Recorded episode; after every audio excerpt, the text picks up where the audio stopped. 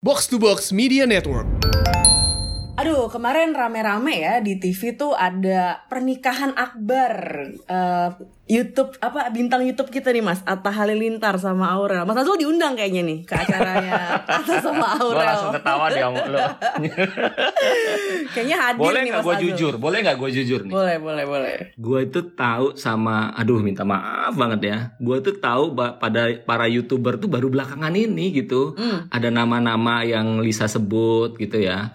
Terus yang pengantin perempuannya, gue juga baru nggak terlalu lama lah tahu bahwa dia adalah anak dari eh, apa namanya Penyanyi Krisdayanti ya. gitu ya. Krisdayanti kan Iya, sama Anang ya. Iya. Nah itu juga gue gua telat banget taunya gitu. Jadi dengan segala permintaan maaf gue kepada kedua mempelai ya. gitu. Tapi selamat loh, selamat atas Selamat menempuh kalian. hidup baru buat Atta Halilintar dan Aurel. Gue agak lega karena Atta nggak pakai bandana kemarin. Anyway, Oh. jadi ini tuh kemarin jadi rame masalah pernikahannya Atta sama Aurel ini karena mereka tuh dianggap eh, ini menduduki frekuensi publik terutama ketika di hari yang sama itu ada bencana alam banjir bandang di Nusa Tenggara Ya. Timur gitu ya. Dan ini tuh pernikahannya kenapa disoroti dan banyak dikritik? Karena banyak dihadiri oleh eh, ini tokoh-tokoh publik gitu. Dari presiden jadi saksinya ada menteri ada ketua MPR datang gitu kan. Ini apa bahkan foto mereka lagi nikah tuh sampai muncul di akun medsosnya Setnek gitu kan. Jadi kayak Mm-mm. Waduh, ini kayak kejadian besar negara nih apa gimana gitu kan. Padahal di saat yang sama juga lagi ada saudara-saudara kita yang susah nih Mas lagi kena banjir bandang bahkan aksesnya Iya. terputus gitu kan. Eh, banyak korban jiwa hilang dan meninggal. Eh, jadi wajar aja sebenarnya menurut gua ketika publik tuh marah kan kalau loh ini kok ada kejadian ada ban- ada bencana alam gitu ya malah tapi per- tapi frekuensi publik tuh diduduki oleh pernikahannya Atta dan Aurel gitu. Nah, tapi kalau kita mau bahas-bahas lagi sebenarnya terserah mereka kan Mas. Ini tuh mau ngundang siapa kayak gitu ya kan Iya mereka dong, eh, iya dong. pemilik hajat gitu ya terserah mau ngundang Iya.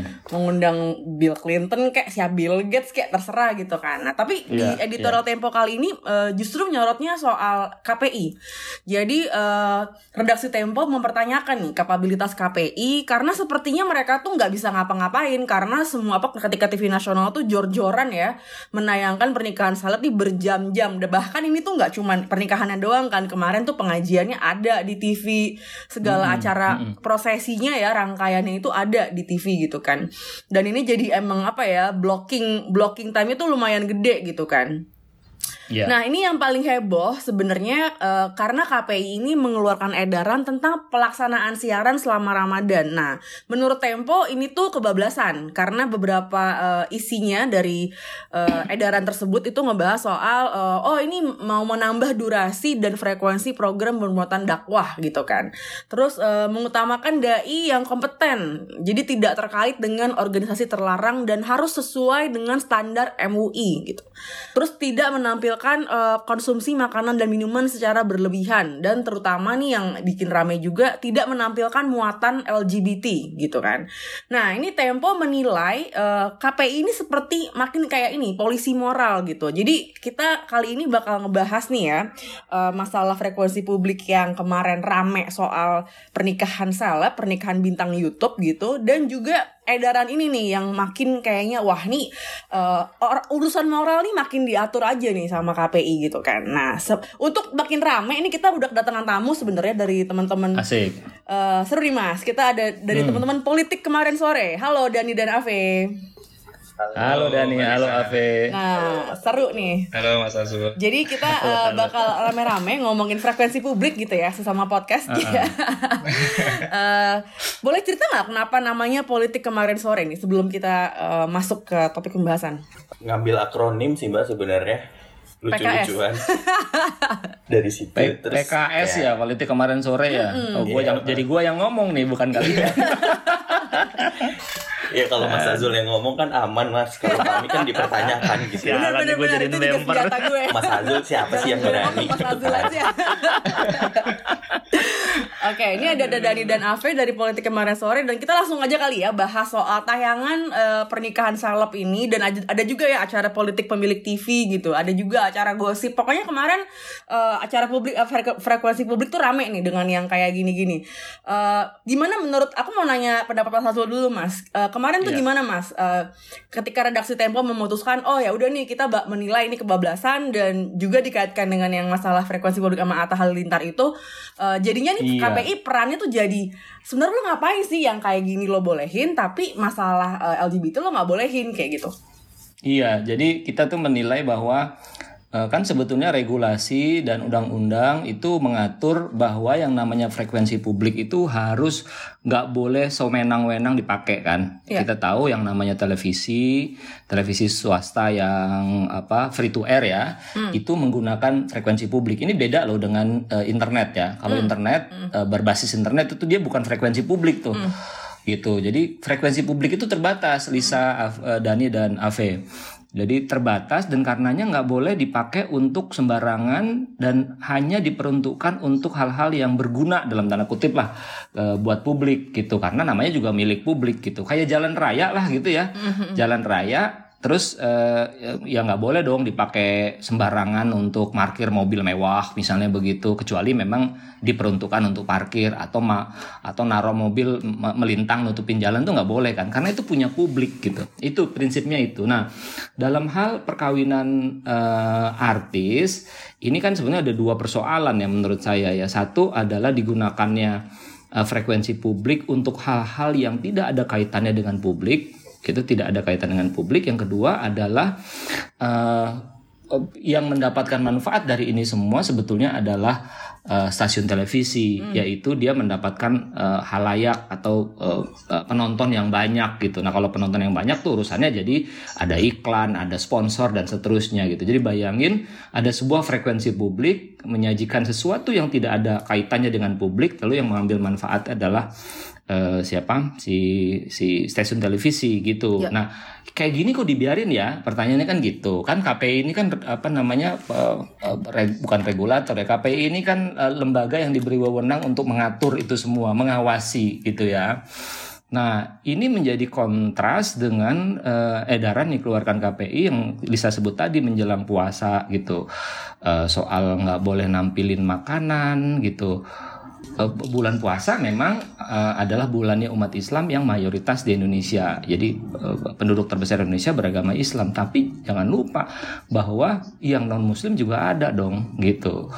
Yang non Muslim juga publik, dia juga mesti hmm. dihargai haknya. Nah, yang lain adalah, nah ini yang paling problematik ya. Nanti kita bisa bahas panjang nih sama teman-teman dari politik kemarin sore juga soal larangan untuk menampilkan uh, citra tertentu, kegiatan tertentu yang terasosiasi dengan LGBT, ya. ya LGBT. Nah, ini problematik karena uh, menurut kami di Tempo uh, dia bermasalah secara kategoris gitu, bermasalah secara kategoris. Maksud gue gini, ketika dilarang orang yang berpenampilan laki-laki berpenampilan seperti perempuan atau sebaliknya. Hmm terus uh, adegan-adegan yang mungkin menunjukkan uh, transgender begitu hmm. itu dikategorikan sebagai LGBT dan itu nggak boleh hmm. uh, atau di, dianjurkan untuk tidak oleh oleh KPI yang pertama adalah LGBT juga publik gitu hmm. LGBT itu betapapun minoritasnya dia publik loh gitu dan hmm uh, dan dan uh, aparatur negara termasuk KPI itu hmm. itu berkewajiban menjaga hak-hak publiknya itu tadi itu hmm. satu ya itu ya. yang kedua adalah ada problem kategoris ketika dia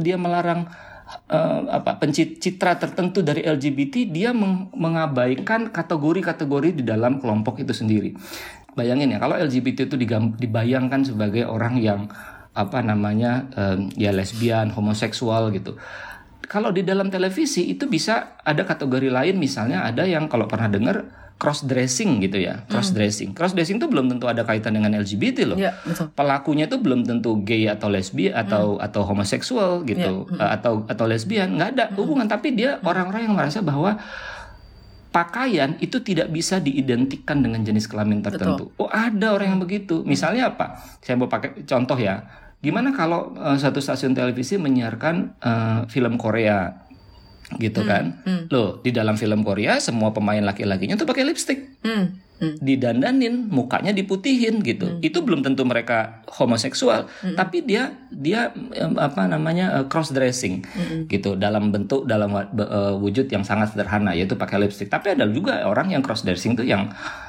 kenapa gue nggak nggak boleh pakai uh, rok ya gitu padahal gue laki-laki gitu gue ngeliat itu nice kok gue pakai rok gitu yeah. sebaliknya juga yang cewek juga gue kepengen uh, pakai jaket kulit gitu nggak mm -hmm. apa-apa juga gitu jadi problem secara kategoris gitu. Nah, bagaimana sebuah lembaga itu bisa membuat satu aturan tertentu yang bisa digugat hmm. yang di dalamnya mengandung kelemahan kelemahan-kelemahan kategoris tadi. Gitu loh kira-kira Lisa. Aku mau nanya ke Ave sama Dani dulu nih. Kalian kemarin nonton nggak pernikahannya Atta dan Aura? nonton nih kelihatannya. Enggak ya, Mbak. gimana gimana? Semoga sih Ave nggak nonton. Oh, semoga Ave nggak nonton.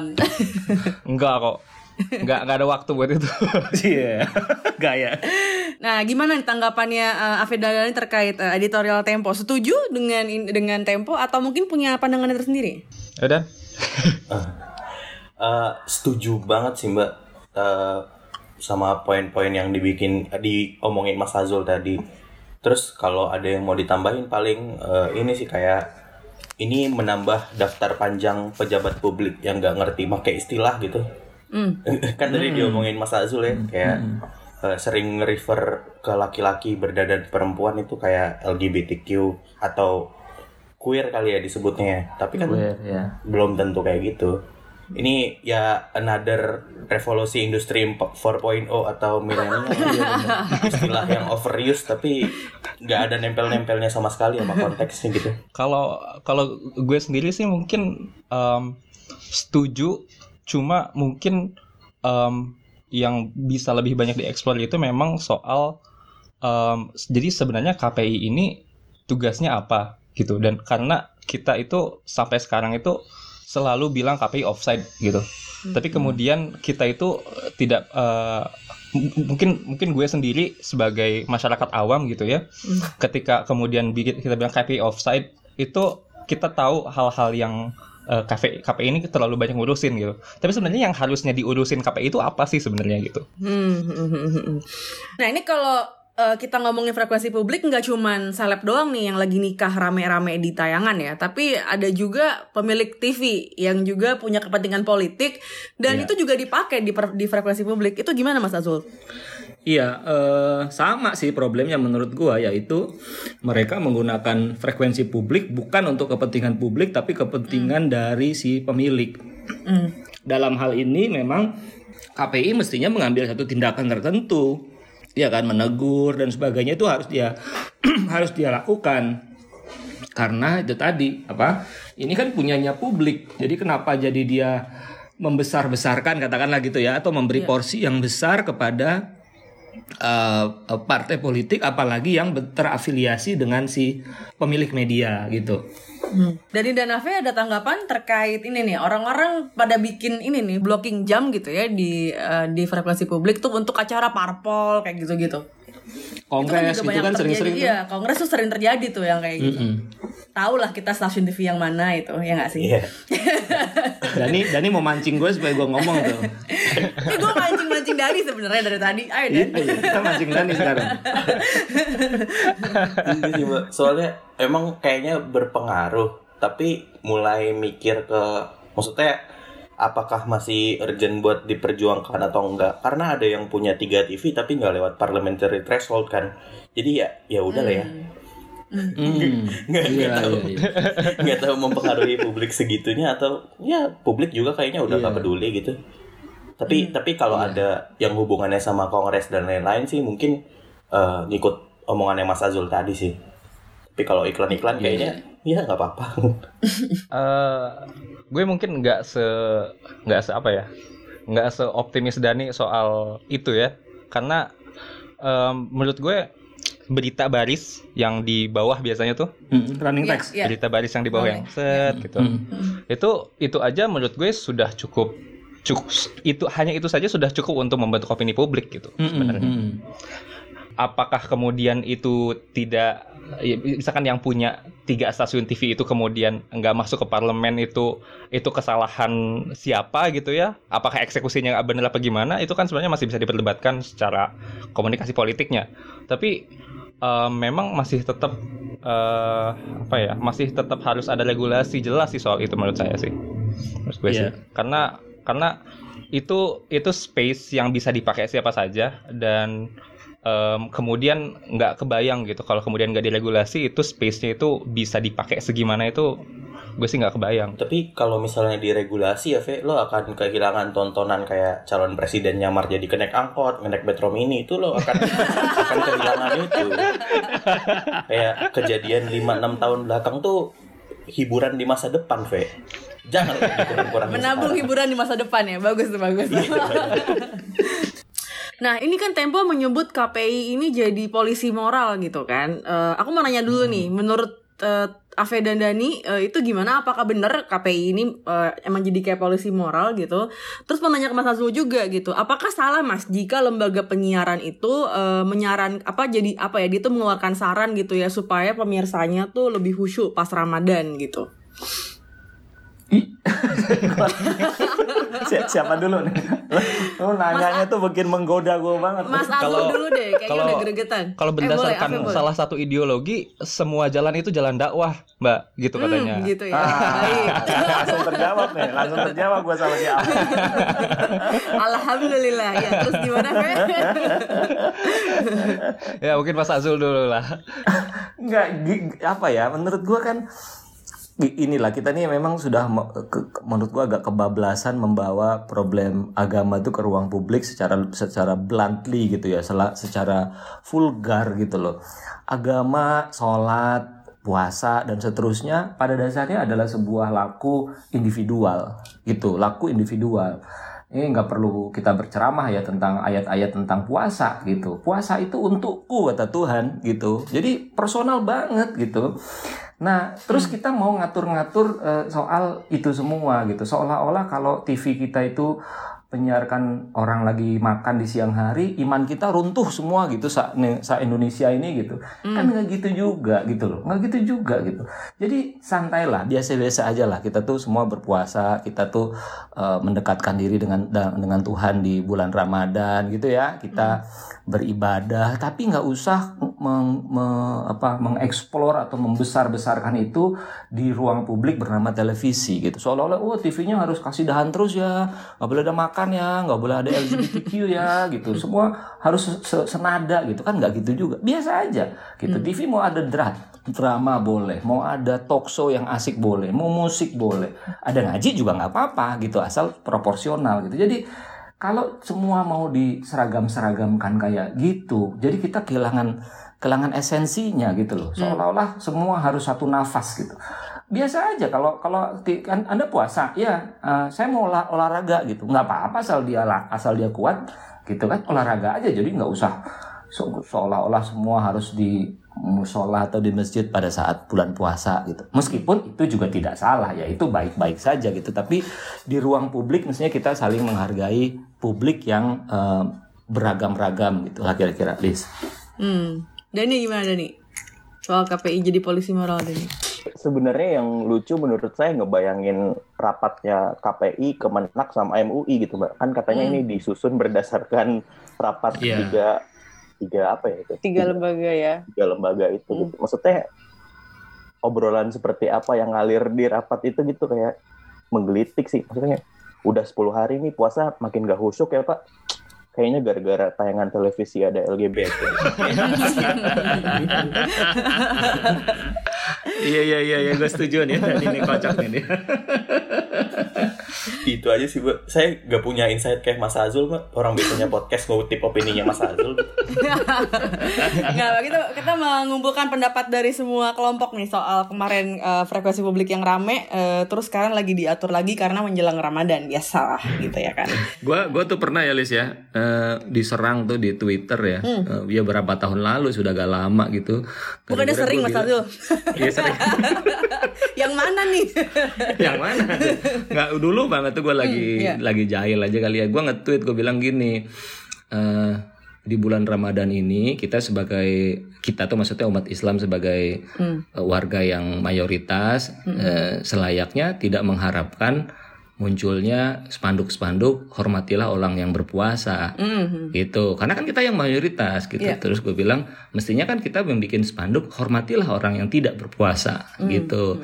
Karena eh, mayoritas oh, apa orang di Indonesia kan puasa semua assum- assumptionly gitu ya. Hmm. gitu. Jadi yang tidak berpuasa kita hormatin. Ya jadi jadi itu kan ada kerendah hatian kita sebagai mayoritas gitu. Waduh gue diserbu abis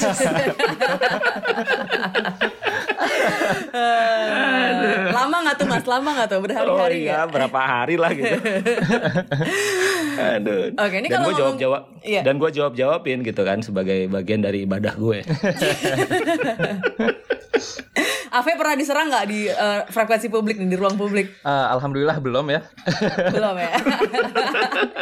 Nanti kalau diserang bisa minta tips ke Mas Azul. eh, gue mau nanya ini sih, soalnya di eh, ini juga dibilang kalau KPI ini melarang lembaga penyiaran menyiarkan dai dari organisasi terlarang gitu. Nah ini agak-agak eh, ini nih Mas seru nih kita omongin ya. Apanya yang salah Mas dari aturan ini? Iya sekali lagi ya yang terlarang itu apanya sih yang terlarang itu kan sebetulnya organisasinya kan Hmm.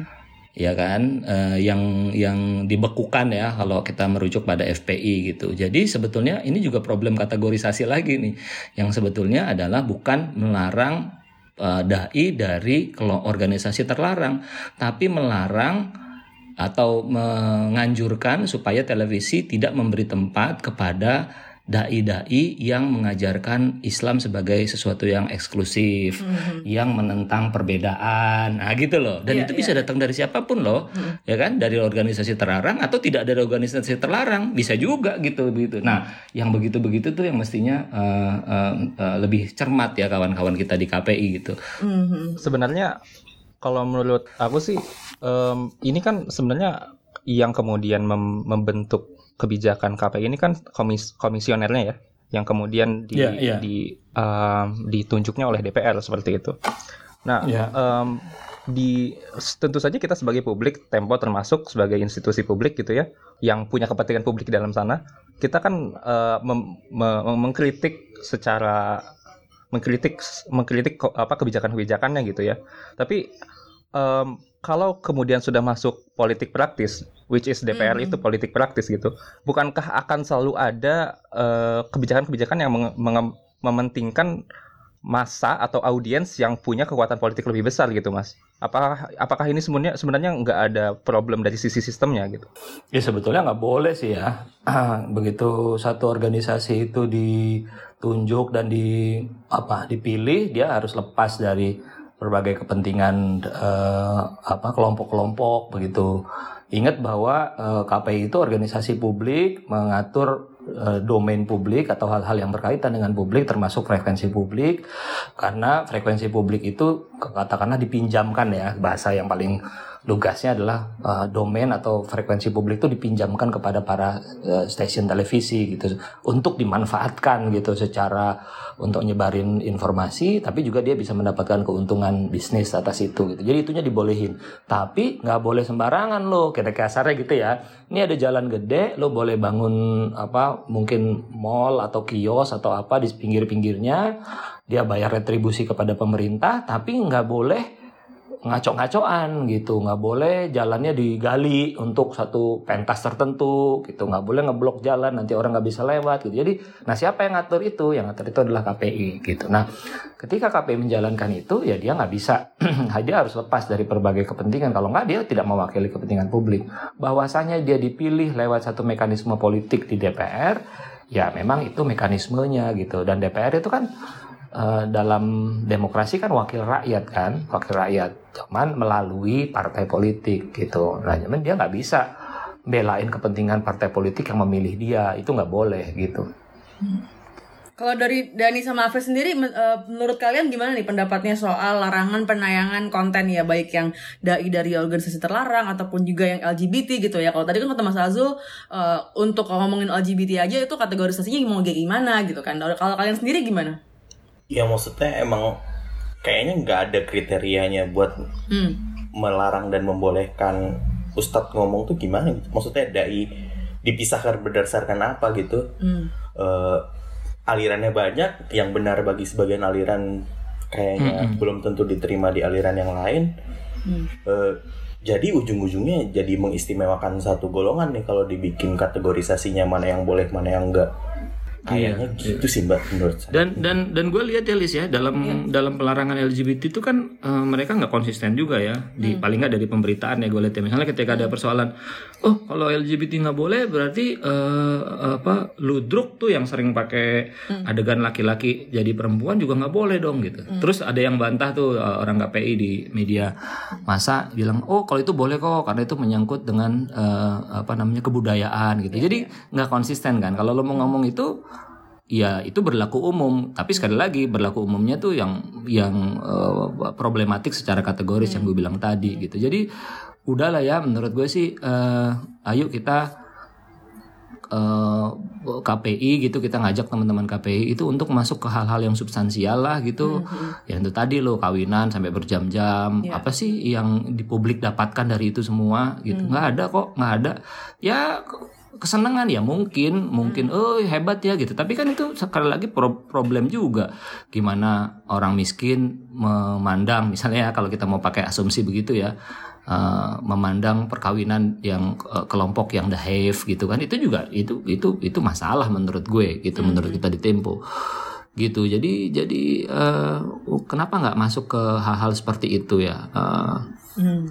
Dari Nave ada tanggapan? Ya, kalau menurut gue sih kalau terkait sama um, nggak boleh dari organisasi tertentu untuk kemudian jadi apa untuk kemudian ceramah di di TV itu kan jadinya censorship ya maksudnya itu Hmm. semacam Hmm. semacam sudah tidak tidak ada tidak mengikuti dalih dalih dalih apa aspek-aspek freedom of speech gitu di Hmm. sisi lain sebenarnya karena TV itu eh, mencari rating gitu ya karena TV itu mencari mencari popularitas mencari akseptabilitas juga dari masyarakat bukankah itu akan secara natural aja gitu?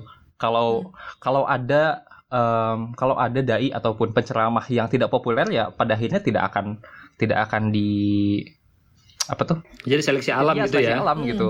Jadi Hmm, Jangan gitu, harusnya Ventar yang ceramah Atta lo diam juga. oh dia ceramah juga ya? Ya.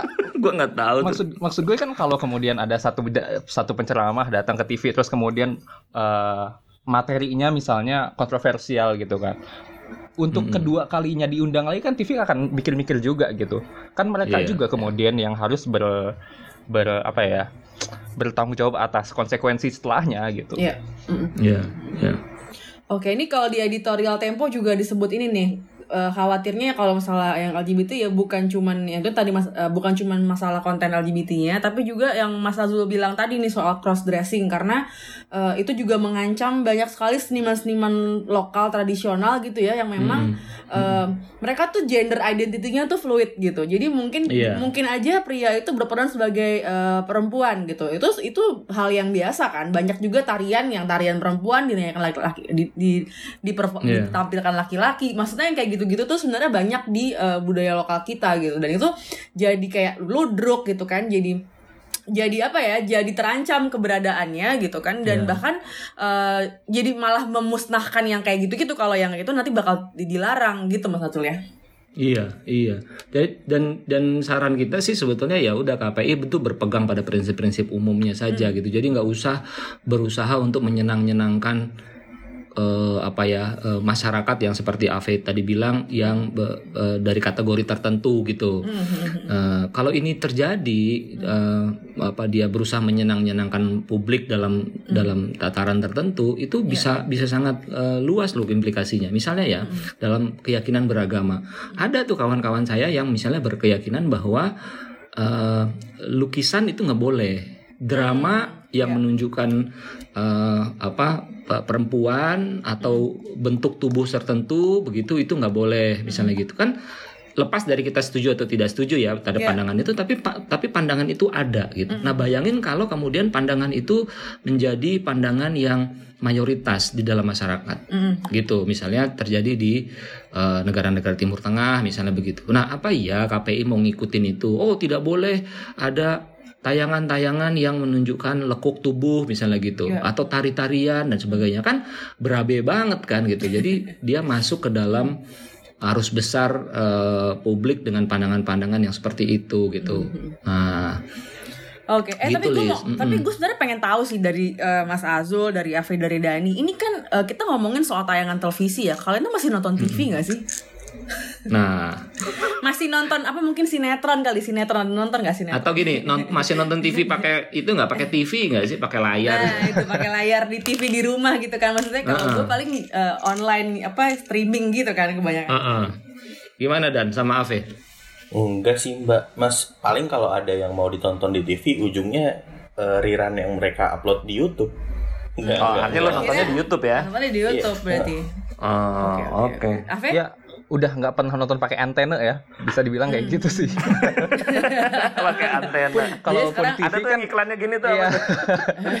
biasanya kan kalau TV kan pakai yang apa tuh sama paket sekalian sama internet gitu kan jadi Internet, udah, ya. udah langsung ke internet gitu jadi oke, ap- oke. nggak nggak nggak nggak pakai frekuensi publik mungkin ya dalam tanda kutip Iya, iya, iya. Ada nggak sih tayangan tertentu ya menjelang rutinitas eh, Ramadan nih yang kalian tunggu-tunggu atau mungkin yang paling ngeganggu dari masalah Ramadan ini? Ada gak? Eh,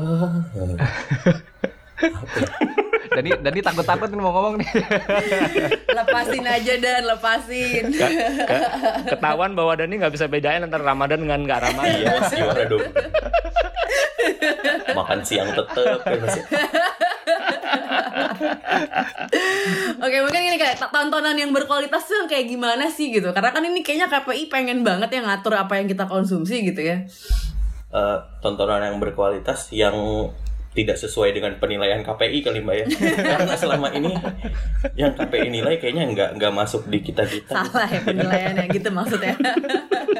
sebaliknya gitu ya pokoknya Eh, gitu. Kalau gue apa paling kalau Ramadan tuh apa ya iklan-iklan TV gitu kan emang kayaknya emang ya udah gitu-gitu aja gitu kan. Gue lagi sirup menanti marjan ya mbak ya sirup marjan. Tapi gue lagi menanti iklan yang ini, menanti iklan yang out of the box aja gitu buat Ramadan. Apalagi Iya, iklan iya. iklannya. Gue sih tayangan gue yang paling suka ya azan maghrib ya. Wah, setuju mas. Paling dinanti itu ya mana nih? Oh itu gue nanti nanti banget itu. Rating tertinggi itu harusnya azan maghrib kalau lagi bulan Azan Ramadan. maghrib, gitu. Oke, ini dia tadi ya bahasan kita soal eh, frekuensi publik eh, ngomongin KPI juga. Eh, thank you banget Politik kemarin sore udah kolaborasi bareng apa kata Tempo. Kalau ada yang mau collab juga bareng kita langsung aja kirim email ke podcast at tempo.co.id. Sekali lagi gue ulang podcast at tempo.co.id. Ini sebelum podcast diatur KPI lah, buruan lah ke sini lah. gitu, aman kok ada Mas Azul.